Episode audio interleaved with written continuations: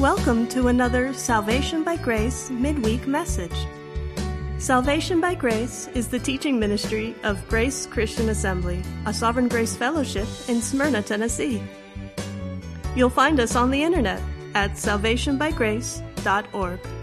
We are currently studying the book of Psalms. So grab your Bible and join the congregation of GCA, along with our teaching pastor, Jim McClarty.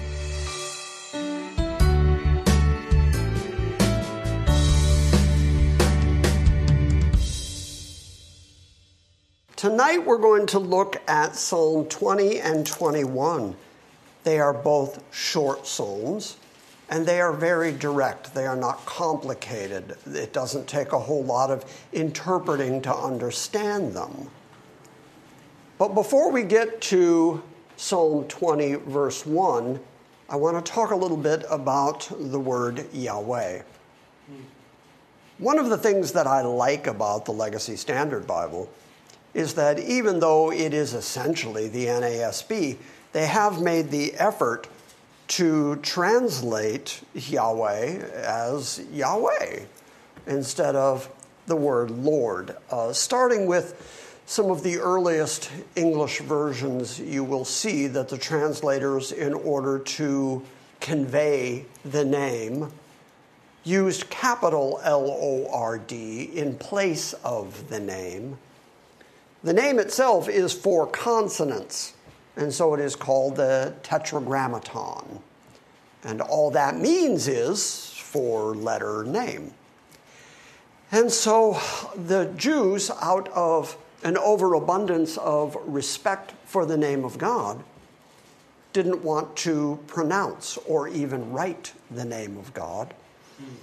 And in fact, so the story goes, when some of the earliest scribes would write the name of God. Once they had used a quill to write that name, they would then dispose of that quill because it had written the name of God, and then they would pick up a new quill and continue on. But because of that respect for the name of God, they wouldn't say the name that God Himself said, This is my name. The reason that's important is that when you think about the gods of like Egypt, they had names. The sun god was Ra. We know the various different gods who make up, like the Greek or the Roman pantheon and mythology. You can name them, and in fact, they're very much a part of our culture to this very day. And they all have names. When Moses saw the burning bush, when the burning bush said, Go to Pharaoh and say, Let my people go, naturally, Pharaoh who has this whole pantheon of gods, each of whom have individual names, Moses asks the very natural question Who are you? Which God are you? Who should I say sent me? And God says, I am that I am. Well, that's what the name Yahweh conveys. Those four letters, YHWH in English letters, mean to be. That's the essence, the root of those letters. Mm or the one who causes being. Well, the Jews, not willing to pronounce that name, took the vowel sounds from the name Adonai. The word Adonai, I've pointed it out a couple of different times here, is translated God. Sometimes you'll see Lord God or You are my God, my Lord. That is a combination of the words Adonai and Yahweh. So they took the vowel sounds from Adonai and put them into Yahweh and came up with this name, Yahweh, which we now call Jehovah. When you say the name Jehovah, you are saying a made up name. That's not a name that God ever gave himself. He said, You'll refer to me by the name Yahweh. And the importance of using that name is that it is the name that God has revealed himself through, and then tells people to call himself by that name. We just don't do it. Instead, because of the way that the Bibles are translated, we read this word Lord.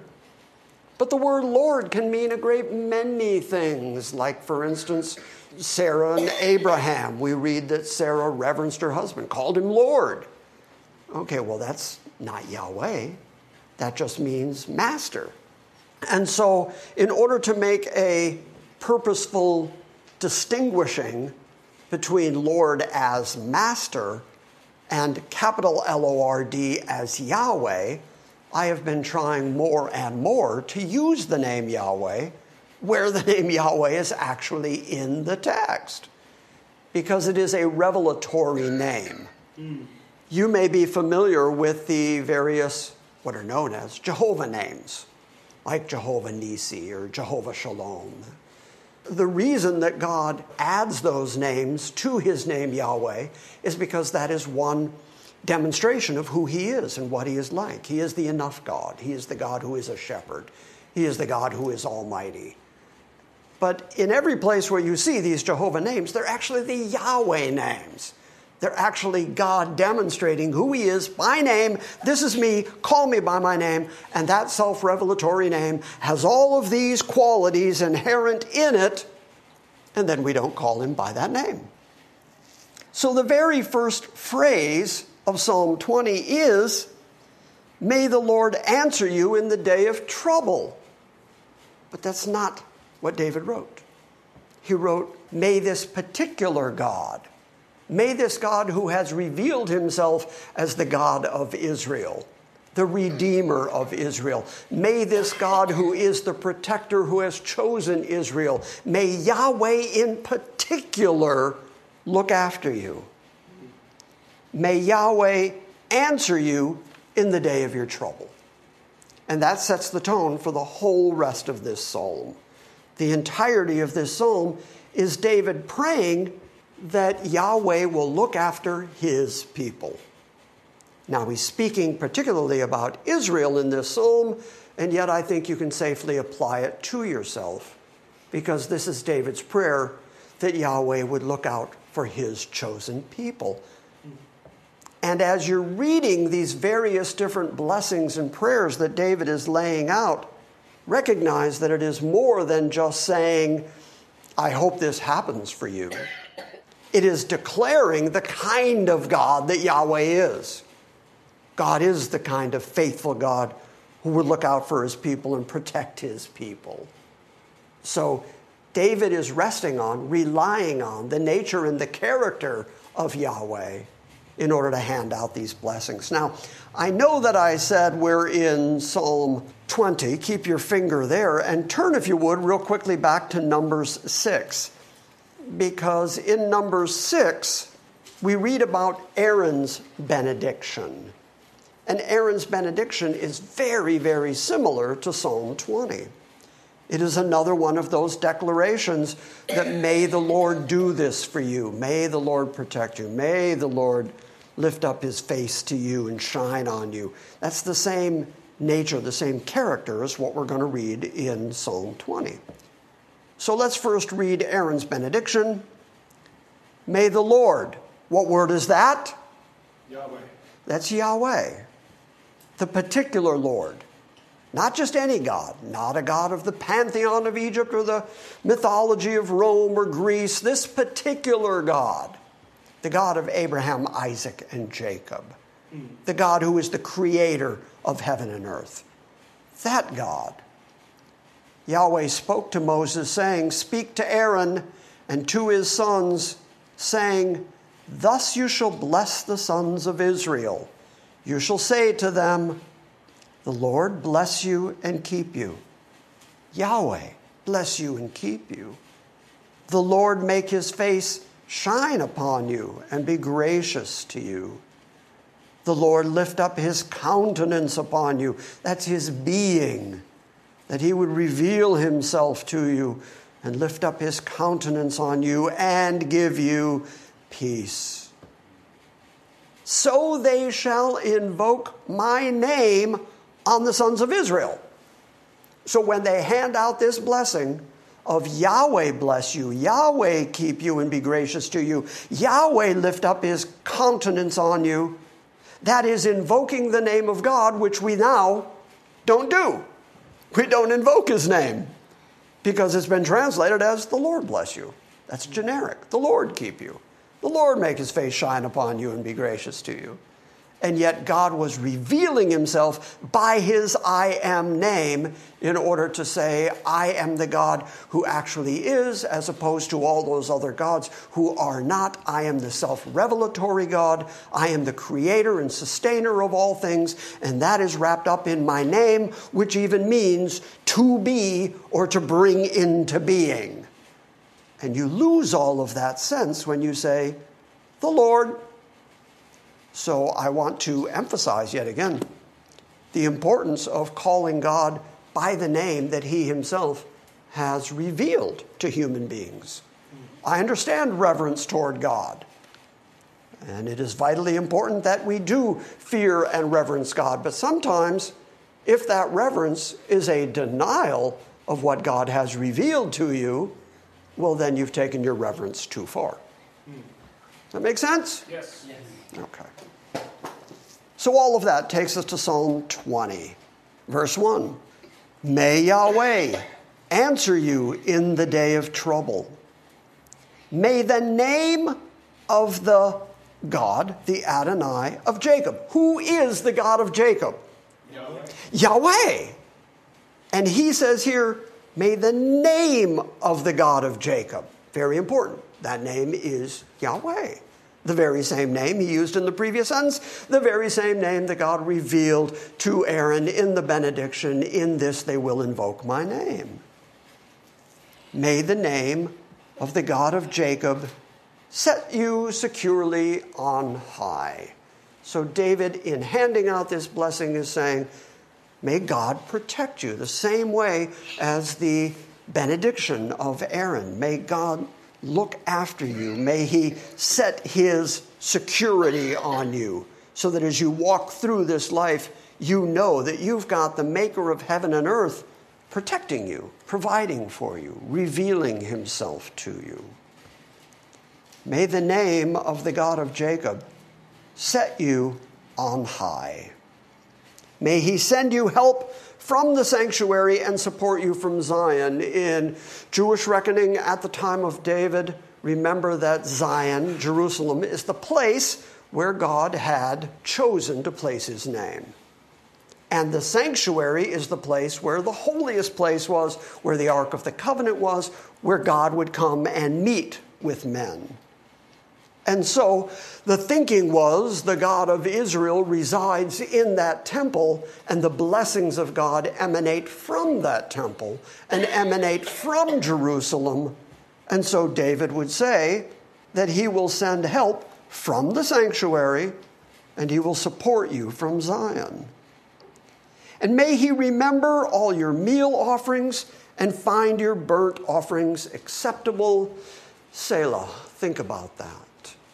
David wants you to pause for a moment and just think about who it is that's got your back, who it is that you've been worshiping toward, who it is that you've been bringing offerings and sacrifices. By the way, the meal offering and the burnt offering, those offerings are commanded in the law of God, in the law of Moses. They're told how to do their meal offerings, how to do their burnt offerings, and they're required. It's not voluntary. It's not, well, if you feel like it, go do it. And so it was very easy for the children of Israel to start treating that like just rote religion. This is what's required, I just do it. So David here points out that God himself is being honored and worshiped through these sacrifices.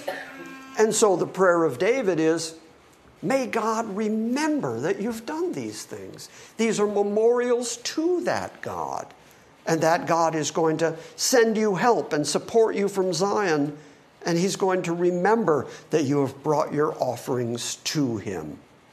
Think about that. Verse 4 can very easily be taken out of context and twisted in all kinds of name it, claim it ways because it says, May He grant you your heart's desire and fulfill all your counsel. Boy, you can yank that out of context and say, oh, well, then I get to go to God and just say, here's the list of things I want in a very Santa Claus type way. And I want you to do these things for me, and I expect you to do them because David said, May God give you all the desires of your heart. if you want to understand what David means by that, just go forward to Psalm 37 for a moment. Psalm 37, and we're going to look at verse 4, which says, I still hear pages flipping. That's not what it says. I mean, that's what I heard. But it says, Delight yourself in the Lord, and he will give you the desires of your heart. So if the desire of your heart is Yahweh, Yahweh will give you the desire of your heart. So the prerequisite to asking God for the desires of your heart is to make sure that you are in right relationship with God and that He is the chief delight, the chief desire of your heart. And then if He is the primary thing that you love and desire in this life, just like Jesus said, you love your God with all your heart and soul and mind and strength. If that's your relationship with Him, then He's also going to provide for you the things you need in this lifetime. But it starts with Him. David's thinking is not, God is just a great uh, slot machine in heaven, and you can just go to Him at any time and just say, you know, come on, lucky seven. I just want whatever I want, whenever I want it, and then God is required to give me whatever I want. Instead, David's thinking, David's theology very clearly is first comes God. And if God is the true desire of your heart, then He's also going to give you the desire of your heart, which is Himself, and provide for your other needs. That's the relationship. May He grant you your heart's desire and fulfill all your counsel. We will sing for joy over your victory. In other words, whenever God does deliver you, whenever He saves you, whenever He provides for you, we collectively will be singing for joy because God is faithfully caring for His people. And in the name of God, we will set up our banners. What is the name of God? Have I, have I driven that home enough yet? Will you go home remembering that now? Because David keeps bringing up the name of our God, which name God has provided for us. We will sing for joy over your victory, and in the name of our God, we will set up our banners. May the Lord, Yahweh, fulfill all of your petitions. You can go to God if He is the desire of your heart. You can go to God and make your petitions known. Paul argues the same thing in the New Testament that we take our requests before God, we take our petitions to God, but we do it with thanksgiving, we do it with reverence, we do it with honor. So it doesn't start with, I want stuff, I'll go to God and demand stuff. It starts with, the love and respect and honoring of God, the sacrificing to God, God being the primary desire of your heart, and, oh yes, once that relationship is secure, then take your petitions to Him and let Him know what you're requesting. By the way, Jesus also said, Your Father in heaven knows what things you have need of. So He is going to provide for you. But sometimes we have petitions, desires, pains, problems, sicknesses, difficulties in life, where David says it's also okay to go to him and pray to him because, after all, he's the one who is your deliverer. He is the one who is your hiding place. He is the one who answers you in your day of trouble. So, again, everything in your life, whether it's your reaction to trouble or whether it's reaction to blessings, all of it is God centered. So may the Lord, Yahweh, fulfill your petitions. Now I know that Yahweh saves his anointed. There's a very theological statement. Here's what I know I know that God saves his anointed. Now, the last several weeks, as we've been coming across this word saved and salvation in the book of Psalms, I've been stressing that what David is usually talking about is physical salvation deliverance from his enemies, preservation of life. And that seems to be the case here as well. Now, I know that the Lord protects, delivers the people he has anointed. In this case, he's talking about Israel. But it's still a truism that whoever God has chosen, whoever God has anointed, he is going to protect, he is going to preserve, he is going to save. And he will answer his anointed from his holy heaven and with the saving strength of his right hand. In other words, you can't count on your right hand. You can't count on your strength. You can't count on your ability to get you through the troubles of life. When was the last time anybody here had a cold? Were you able to think your way out of it? No, you can't do anything. Jesus said, Which of you, by taking thought, can add one cubit to your stature? You, you can't do that stuff. Only God can do that stuff. If I could do hair, you don't think I would have by now? So we have to understand that God is the provider, that God is the protection, He is the saving strength, and He is the answer to everything that we need, whether it's trouble, whether it's blessings.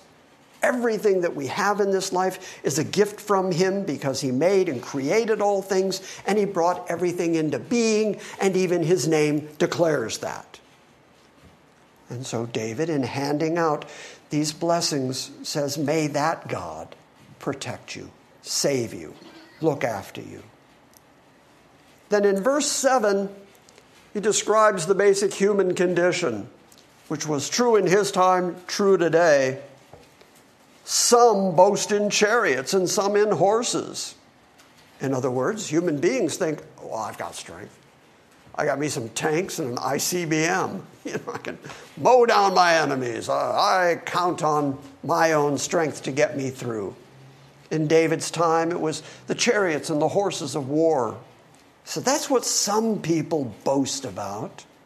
But we will boast in the name of the Lord our God, Yahweh Adonai. We will boast in the strength and the name and the character of our God because He is our protector, He is our salvation, and I know, says David, that He takes care of His anointed.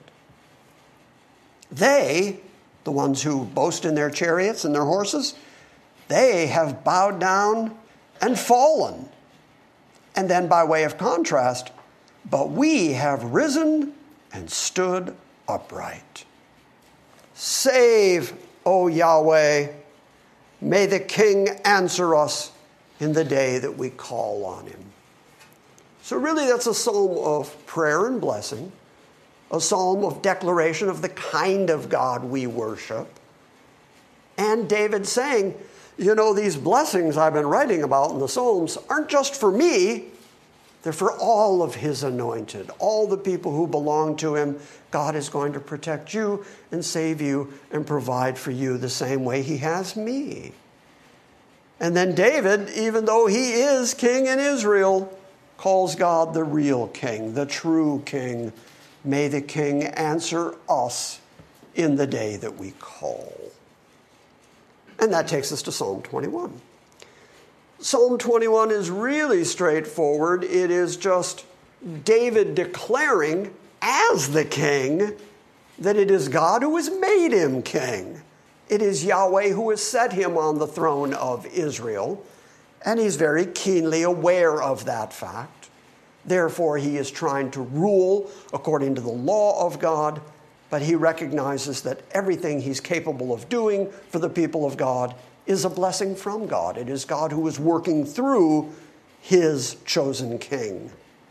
The first line is, O Lord, O Yahweh, in your strength the king will be glad. So that's David's reference to himself. You're the real king. You're the king of heaven. You're the king of glory. You're the maker of all things. But you have made me king over Israel. And you know what makes me glad? It's not my horses, it's not my chariots, it's not my wives, it's not my palace, it's not, it's not all the stuff you've done for me. I'm glad because of you and that you chose me and that you made me king. O Lord, in thy strength the king will be glad, and in thy salvation how greatly he will rejoice. Granted, again, I do believe David is talking here about physical salvation the restoration of his throne, the protection of Israel, of his kingship.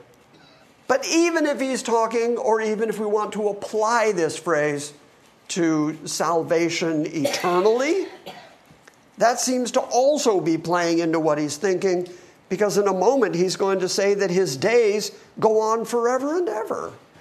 So there's a hint that David is even talking about eternal salvation. In thy salvation, how greatly he will rejoice. By the way, is that a subject for rejoicing for you? Oh, yeah. Yeah. It's also something we rejoice in. Verse 2 Thou hast given him his heart's desire. I mean, how much stuff did David have? I mean, just physical stuff. And sons and wives and posterity and promises, covenants from God on top of being king in great splendor. You've given him his heart's desire, and you have not withheld the request of his lips. Think of that. Verse 3 For thou dost meet him with blessings of good things, and thou dost set a crown of fine gold on his head. Very clearly, David is talking about himself in the first person here because I'm looking around the room, and so far there's nobody here wearing a crown of gold. So David is saying, I'm the king, but you made me the king. You established me as king of Israel, and you sustain me, and you save me as king of Israel, and you've given me all of these blessings. David recognizes that every good thing he has in his life, every blessing, all the way to the job that he has as the king of Israel, every bit of that came to him from Yahweh. He did none of it on his own, not even his own warfare, not even his own fighting to protect himself or his people. He says it is God who has given him these blessings over and over again. Thou hast given him his heart's desire, and thou hast not withheld the request of his lips. For thou dost meet him with the blessings of good things, and thou dost set a crown of fine gold on his head. He asked life of thee. We could read that as, I asked for life from you. David was oftentimes in trouble. We've read the other Psalms where he is saying, Deliver me from my trouble, deliver me from my enemies. David was in fear for his life. David talks about the fact that he laid in pools of tears on his bed because there was so much agonizing in his life. And so I asked life from you and you gave it to me. Length of days, but then David adds, forever and ever. Not only did you sustain my life here, but when I die, I have the promise from you of living with you forever and ever. His glory, the king's glory, David's glory, is great through your salvation, through your provision splendor and majesty thou dost place upon me. He's living with kingly majesty, kingly splendor. And he sees all of that as being a gift from God. He takes none of it for granted. Verse 6 For thou dost make him most blessed forever, and thou dost make him joyful with gladness in thy presence. Notice that it is not the stuff it is not the splendor. It is not the glory. It is not the kingship. I mean, after all, if you think about the majesty of Solomon, I mean, Solomon was one really rich dude. And that is a direct quote. anyway. Solomon was really well to do, but that wealth did not just happen the minute that Solomon became king. He inherited much of that wealth from his father. That's the kind of glory, the kind of honor, the kind of wealth that David was living in. He calls it splendor that he's living in. And yet, that's not what's attracting his attention. That's not what he glories in. What he is thankful for is that God has blessed him and will make him joyful in his presence, give him this eternal gladness. And that's what he really cares about. Here, let's apply that just real, real quickly because I do need to get you out of here and it is hot. But what's important to you in this lifetime? I mean, is it really the stuff? Do you feel like you've really, really made it when you get a little bit bigger house or a new car? Do you look at your possessions and say, wow, I am really killing it here? I'm doing great. Or is the true joy of your life the fact that God Himself wrote your name down in the Lamb's Book of Life before the foundation of the world? That's it. Because all the stuff of this life, all the splendor of this life, all the blessings, the substance of this life is passing away. According to Peter, it's all going to burn. If your heart is set on the things of this planet, then that's all you're really going to get out of this life. And you have nothing but the judgment of God to look forward to. But David here has demonstrated the exact right attitude which is despite being surrounded by all these blessings, which we are, and despite being surrounded by splendor, which many of us, let's be honest, really are. If you look at the world population and the number of people who live in overt poverty, we live in air conditioning. We walk on carpet. We drive in cars that are air conditioned. We get a little bit hungry, we just hit a drive through. I mean, we are so, so very fortunate. And yet, that's not what we should be looking at. The great blessing of our lives is that God Himself knows who we are, that we are among His chosen, among His anointed. That's the true blessing of this life. Because when you die, how much of the stuff of this life do you take with you? That'd be none. So all of that counts for nothing in eternity. What counts is your relationship with God. And is he going to look at you and say, Well done, good and faithful servant? Or is he going to say, Depart from me into outer darkness? And that's when you're going to realize that the stuff of this life meant nothing. So David is demonstrating that attitude. In verse 5, he says, The glory of the king is great through your salvation. Splendor and majesty you have placed upon him. For thou dost make him most blessed forever. Thou dost make him joyful with gladness in thy presence. For the king trusts in Yahweh. Doesn't trust in his stuff, not in his horses, not in his chariots, not in his mighty men. He trusts in God. And through the loving kindness of the Most High, he will not be shaken. What a great statement. Because of the loving kindness, the grace, the unmerited favor of God, because of the unchangeableness of the character of God, David says no matter what happens in this life, no matter the hardships, no matter the difficulties, I won't be shaken. I will not change my mind. I will not give up on the faith. I will indeed continue to worship God, to honor God, to sacrifice to God, the Most High God, the maker of heaven and earth. And I'm not even doing that because I'm so dedicated, because I'm so good at this. He says, I'm doing all of that through your loving kindness. You're not giving up on me. And I deserve to be given up on. And yet, because of your kindness, you, the Most High, have made it so that I will not be shaken from you.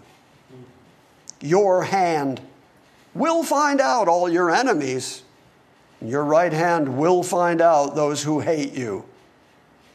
You know, this past Sunday I talked about the fact that all the way through the Bible, Old and New Testament, the common theme is judgment or blessing. David just did the same thing. The first half of this psalm was all about the blessings that David received from God. The second half of this psalm is, But judgment's coming. And for those who do not find their security, their satisfaction in Yahweh, there's a judgment coming from Yahweh. And David is sure that God is going to find out all his enemies. And with his right hand, with his strength, he's going to find out every one of those who hate you. And you will make them as a fiery oven in the time of your anger. The Lord will swallow them up in his wrath. That's what we're reading on Sundays. That's what Revelation is describing. God pouring out his wrath, because again, that is an essential element of the whole of the Bible. To the ones that he loves, to the ones that he chose, to his anointed, blessings. But to his enemies, to the scoffers, to the cynics of this world, there is a fiery judgment coming that David likens to a fiery oven in the time of God's anger. And Yahweh will swallow them up in his wrath, and fire will devour them. Their offspring thou wilt destroy from the earth, and their descendants from among the sons of men. Now, not only is that a historic fact, I mean, there are whole people groups, whole tribes, whole families of people who have just disappeared to history. God has just cut them off. But it is also true in an eschatological sense. By the time we get to the new heavens and the new earth, there are going to be no more sinners there, no descendants of the enemies of God there. He is ultimately going to create that heavenly splendor for every one of his anointed so that we can live in this place where, as Jesus said, my Father's house has all these dwelling places, and they're created for you. By the time we get to Revelation 21 and 22, someday, if Jesus doesn't come back first, we're going to read about the splendor of the New Jerusalem, and it's just impossibly hard to comprehend that God would be willing to give Kenneth a place like that. Or Tom. Or Steve. Especially Steve. or Luann. Any of us, we don't deserve the kind of splendor that's coming. God is going to make a separation. He's going to make a distinction between those who are His anointed and those who are His enemies and he's going to not only devour his enemies in fire and swallow them up in his wrath, but he's going to destroy them from off the earth.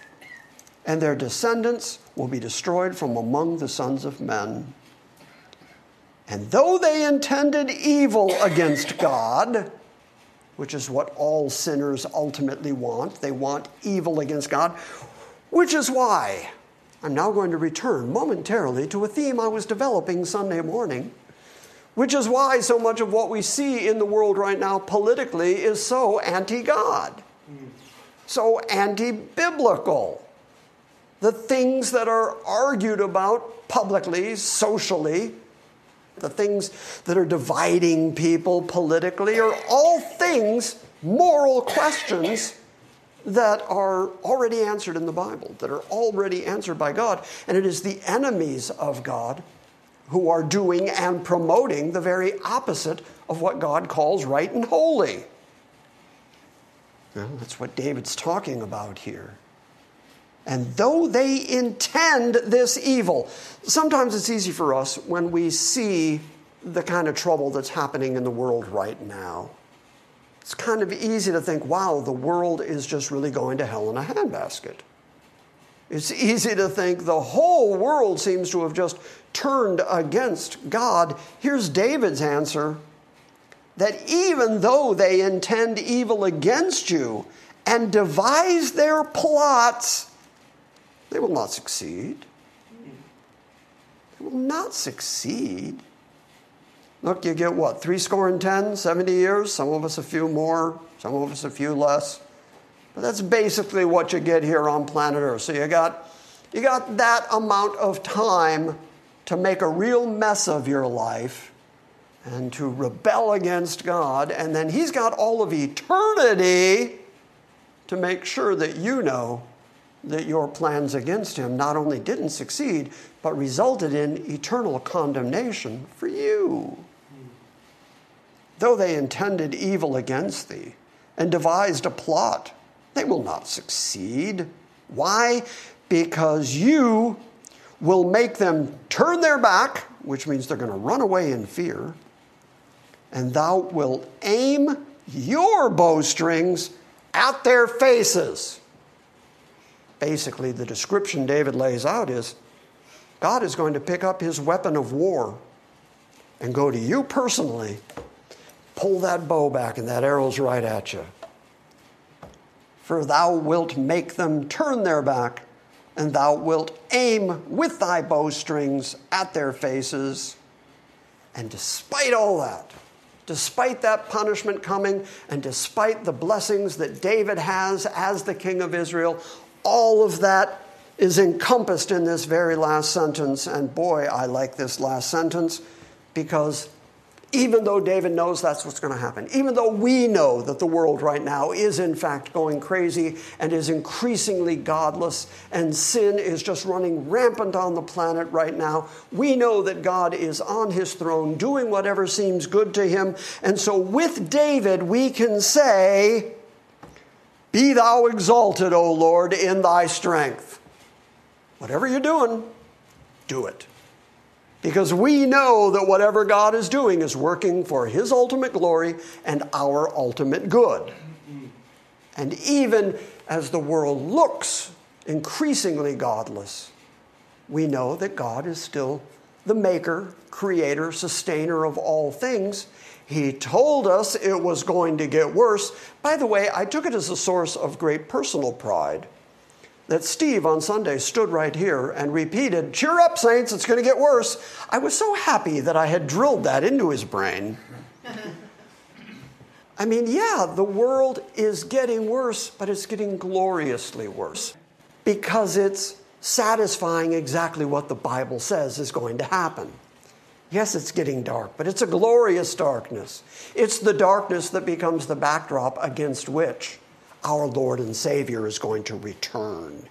And the brightness of his return is going to be all the more obvious against the backdrop of this kind of darkness. And so David said, and I think we can say with him, Be exalted, O Yahweh. Do what you're going to do. Do judge your enemies. Do bless your anointed. Be thou exalted, O Lord, in thy strength. And our response to God being God is, and we will sing and praise you in your power.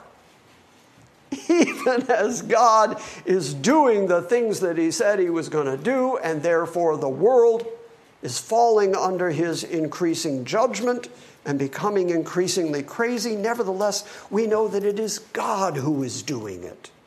It is Yahweh, the maker of heaven and earth who is doing it. Therefore, we can have confidence. We're not going to be shaken. We're going to be sustained in our faith. And even as God is executing his wrath, we're able to say, You go, God. You do what you said you were going to do because you are God. You be exalted, O Yahweh, as you exercise your strength, and we're just going to sing and praise you while you're doing it. I like that summation. So that is Psalm 20 and 21. Any questions? Yes, sir. At uh, Psalm 20, verse 1, uh, it mentions the name of the God of Jacob Mm-hmm. And he chooses Jacob to refer to Isaac's descendants as opposed to Israel. Jacob often being a less than complimentary term for what they're doing. Yeah. Heel catcher, and, supplanter. Yeah. And Israel, a much more gracious term. Yeah. Why was Jacob picked here? I, I would have thought Israel fits the, the phrase a whole lot better.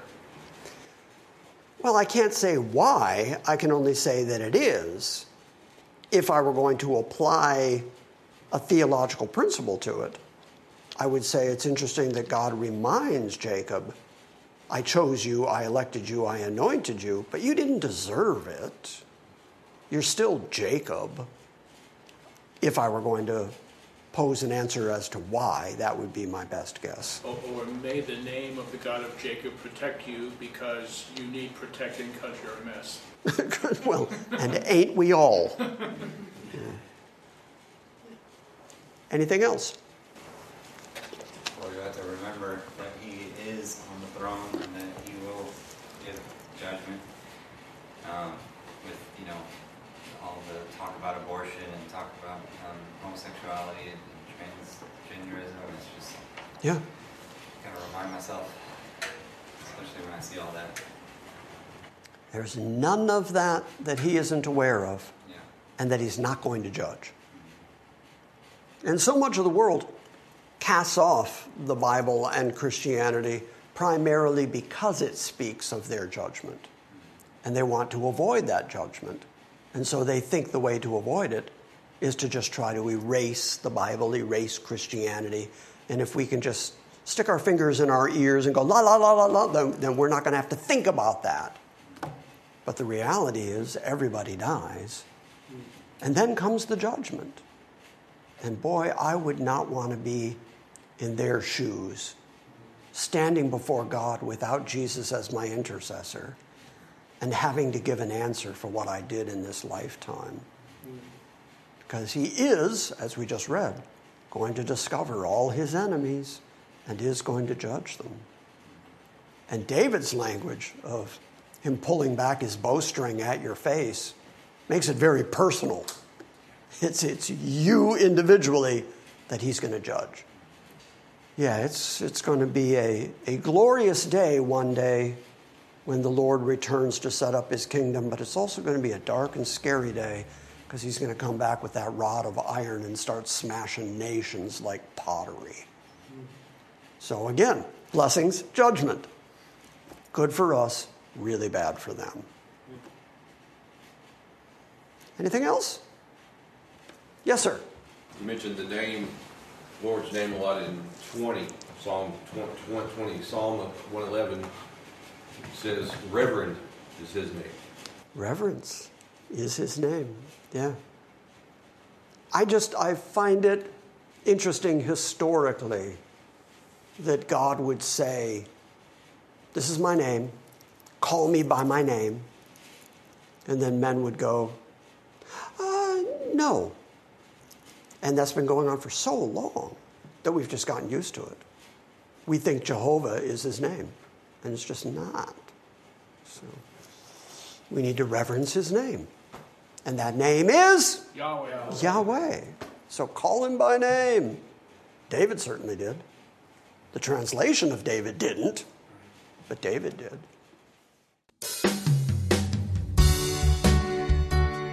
Thank you for listening to this week's Salvation by Grace midweek message. We encourage you to visit our website at salvationbygrace.org for books, Q&As, and our ever-expanding archive of audio sermons. And we invite you to join us next time when we gather around the Word and study the sovereign grace of God.